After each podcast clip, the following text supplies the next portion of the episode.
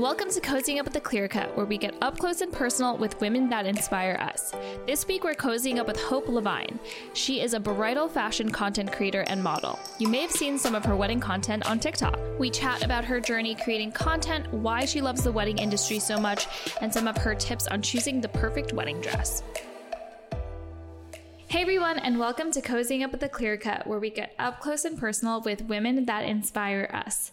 Today, I'm so excited to be sitting down with Hope LaVine. She is a bridal fashion content creator and model. Thank you so much for being with us today. Oh my gosh, thank you so much for having me. I'm so excited to be here and chat with you. Of course, I love all things bridal, obviously, and I love following your content on TikTok. It's so informational, and I feel like it's so good. How did you break into the bridal industry? Oh my gosh. It goes back like shockingly far. I have always loved fashion, like my whole life since as far as I can remember, like age 5. And I didn't realize what that was going to mean for me, obviously, at such a young age. But when I was about 10 years old, I met a bridal store owner. And this owner and I became close. She also did special occasions. So she sold me homecoming dresses and prom dresses and stuff through the years. And she always told me when I get older, I could work for her. And wedding dresses, they sounded cool, but also pretty intimidating for someone of like such a young age. When I thought of wedding dresses at the time, I thought of like mature, elegant women. And I was just a shy, like teenager. Mm-hmm. So I never thought I would have any involvement in the wedding world. So I graduated high school and she kept her word. She gave me a job and I fell in love with bridal fashion. I was a stylist for 5 years. So I did that all through college and then post-college. Where was that? So in Pensacola, Florida, where I'm from. I'm from Florida. I'm from Florida too. Oh, no way. I'm from Miami Beach. Oh my gosh, opposite sides.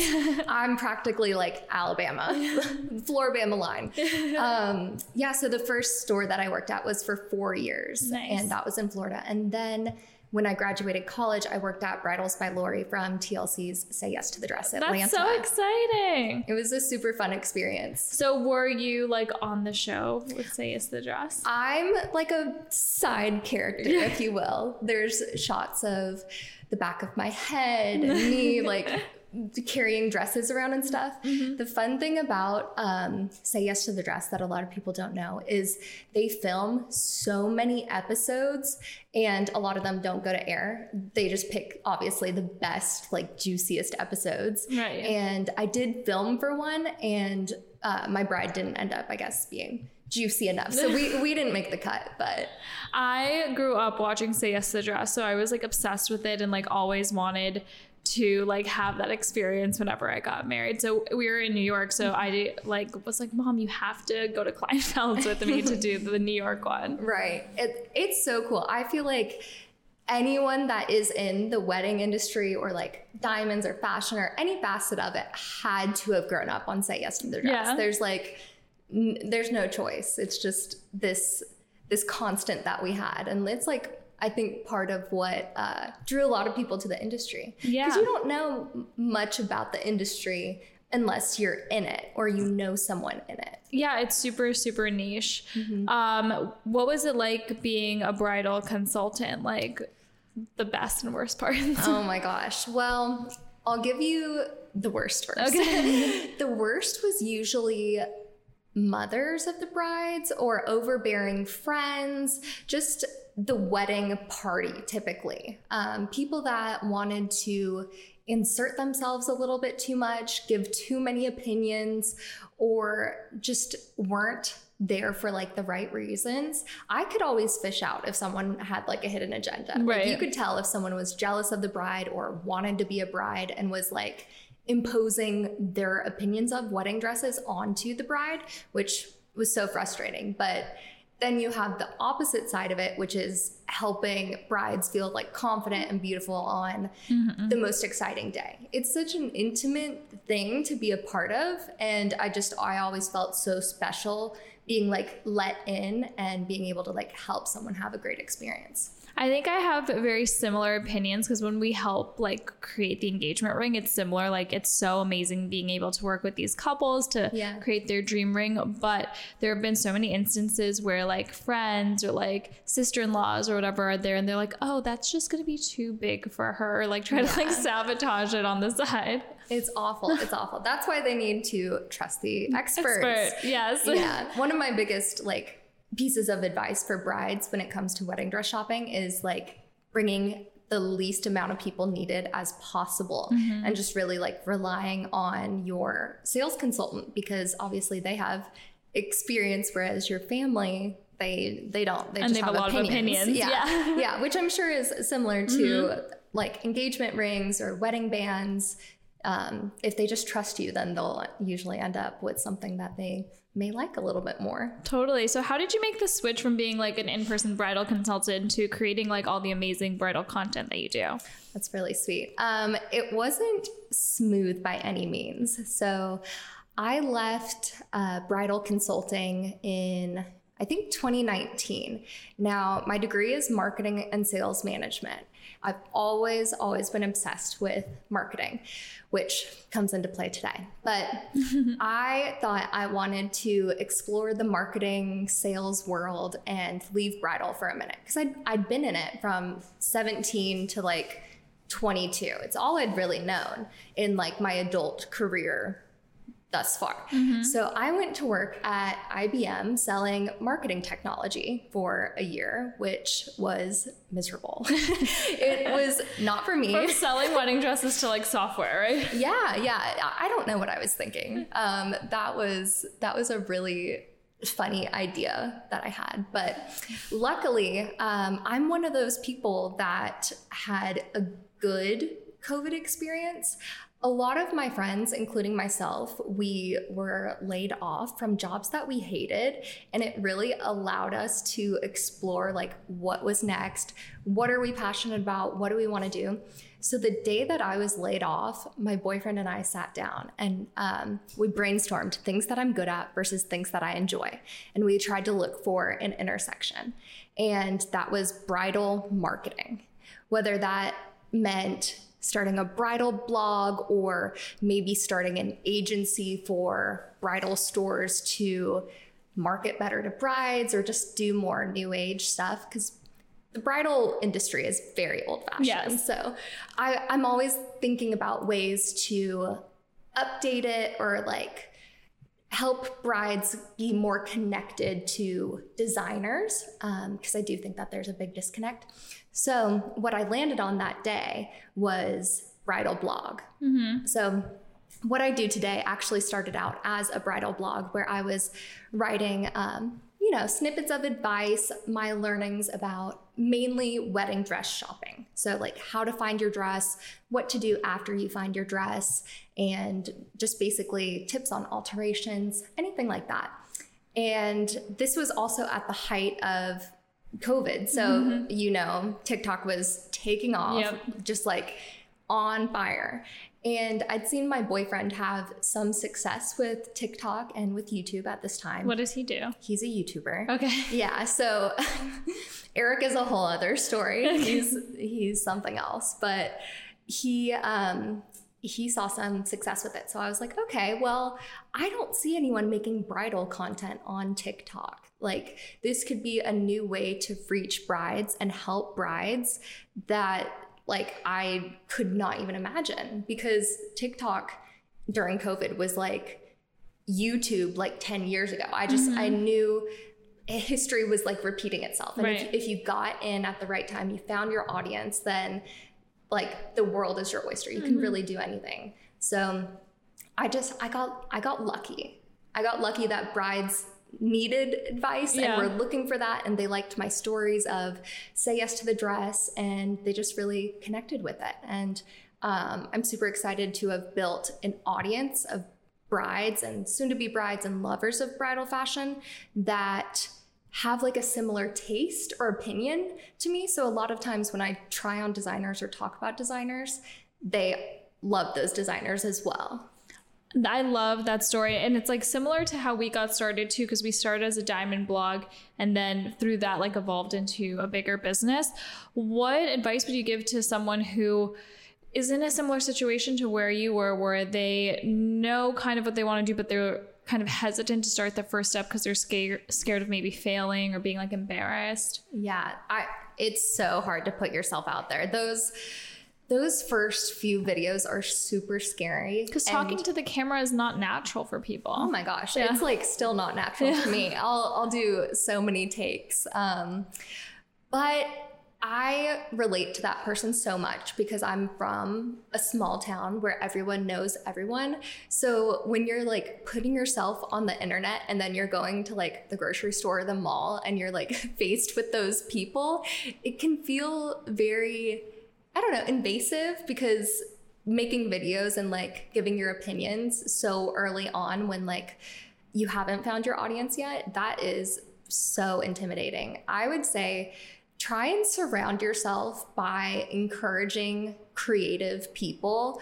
I'm so lucky to have like such a creative friend group that majority of them are like freelance photographers, designers, videographers, or YouTubers or other content creators. But I'm sure that if you're in a small town, for example, there are people in your small town that want to do that as well.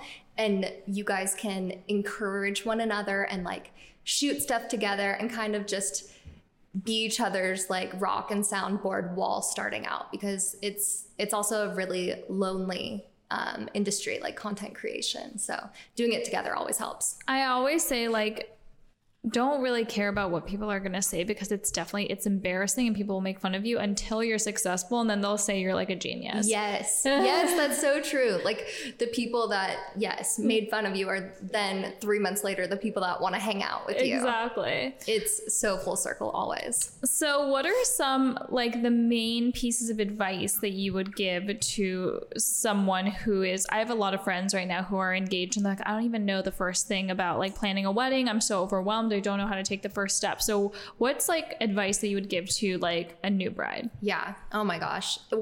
The wedding industry is so intimidating. It's like, it's really overwhelming to know where to start. So I understand exactly like who that bride is and what position they're in. But for me, I would always say find your wedding planner first, because they have so much knowledge on venues and on vendors, and they know the process from A to Z that you need to go in. So instead of just jumping in and being like, oh my gosh, I think I want this photographer. Sure, you can book them, but you need a venue first and a date, and the person that's going to help you find that is a wedding planner. You know, you can go out as out of order as you want, but how do you find the wedding planner? Because like you're meant to be like an expert in this thing that you're tackling, and most people it's the first time they're ever planning a wedding, right? Yes. Yeah, it is most people's first time. I mean, you can ask your best friends that may be married, any family, if they know someone or had a good experience. So it's still very word of mouth. Definitely word of mouth. Personally, I find every piece of information that I need to know out on TikTok. Talk now, yeah. So that's like my Google now. It's my Google too. So I guess you could also search, say you're in, New York City. You could search New York City wedding planner and see who comes up, because chances are if they are on TikTok, they're a little bit more of like a modern thinker. They may be more up to date on trends. So if you're looking for someone that's kind of like in the know, then if they're on TikTok, that's probably a good sign. I also love a good Instagram stalk. So definitely check out their page and make sure that you like the work that they've done. Do you work with any wedding planners? I don't. You should, because they're not marketing appropriately, just some basic SEO, and they'll get a lot of clients. I know. The options are endless for people putting themselves out there. But like I said, the wedding industry is like so old school. They're just behind. It's like the jewelry industry too. It's like that. Mm-hmm. Yeah. It's just, they need to be refreshed and updated and stuff. So find a planner first. Yes, planner first. And then your planner will help you secure your venue, because these planners, they work with so many vendors and venues every day, that they know exactly where to take you based on your budget and the season you're looking for. They're experts. So the sooner you can get an expert on your team, your wedding planning team, then the better. So they really know it all. When I was starting to plan my wedding, I had no idea how much weddings even cost. So what recommendations do you give to people who are what is my wedding budget for what I'm looking for? How do I figure that out? Yeah. I remember when I first started talking to wedding planners, I was oh yeah, I would love to do it for $15,000 to $20,000. They're yeah, that's not going to happen. So I was okay, well, someone just needs to tell me how much it's going to cost. Right. So I can figure it out. Because you would know information to go off. I was that of. Sounds like a lot of money. Right. It is. There's a lot of great online resources The Knot, Over the Moon, Brides, all of these publications that share a lot of articles, and they find data based off of regional areas. And a lot of them will tell you the average cost of a wedding in your state. Stuff like that, that kind of gives you a little bit information to maybe not help you have that initial shock of, oh my gosh, a wedding is going to break the bank. And I think a lot of people don't know that it's a hack, but getting married in New York is insanely expensive, but mm-hmm. actually destination weddings can be cheaper than having weddings in your own local area. Yeah, it's shocking mm-hmm. that you can go, oh my gosh, out of the country and get married in France, the most beautiful venue you could even dream of getting married. Yeah. But yeah, that's the thing. Most people, they're that, they don't know because it sounds so expensive mm-hmm. just knowing what a flight cost, but yeah, New York. I'm sure it's like California. Yeah, exactly. I was we're not getting married in New York, but we got married in Tuscany, and we had a wedding we could never afford in New York. Yeah, yeah. Oh my gosh, it sounds so beautiful.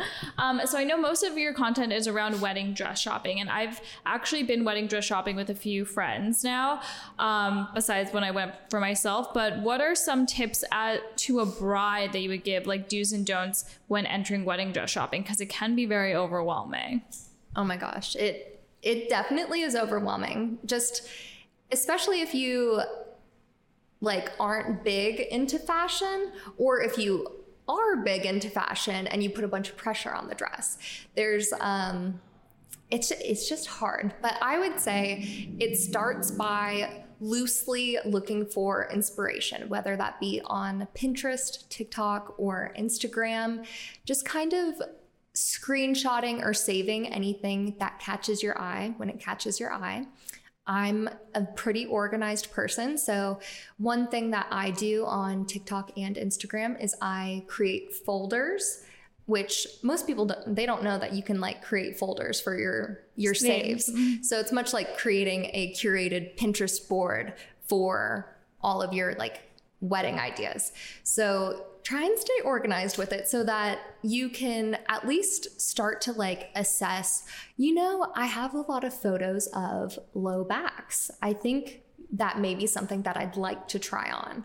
Or you can say, wow, a lot of these are ball gowns. I didn't realize I was going to like a ball gown. But once you take a step back and look at the things that are catching your eye, you can kind of realize what's important to you. But the biggest thing truly is being open-minded mm-hmm. when approaching wedding dress shopping, and knowing, okay, I may not find it at the first place, but I could, and I'm ready for either, and I'm okay with either.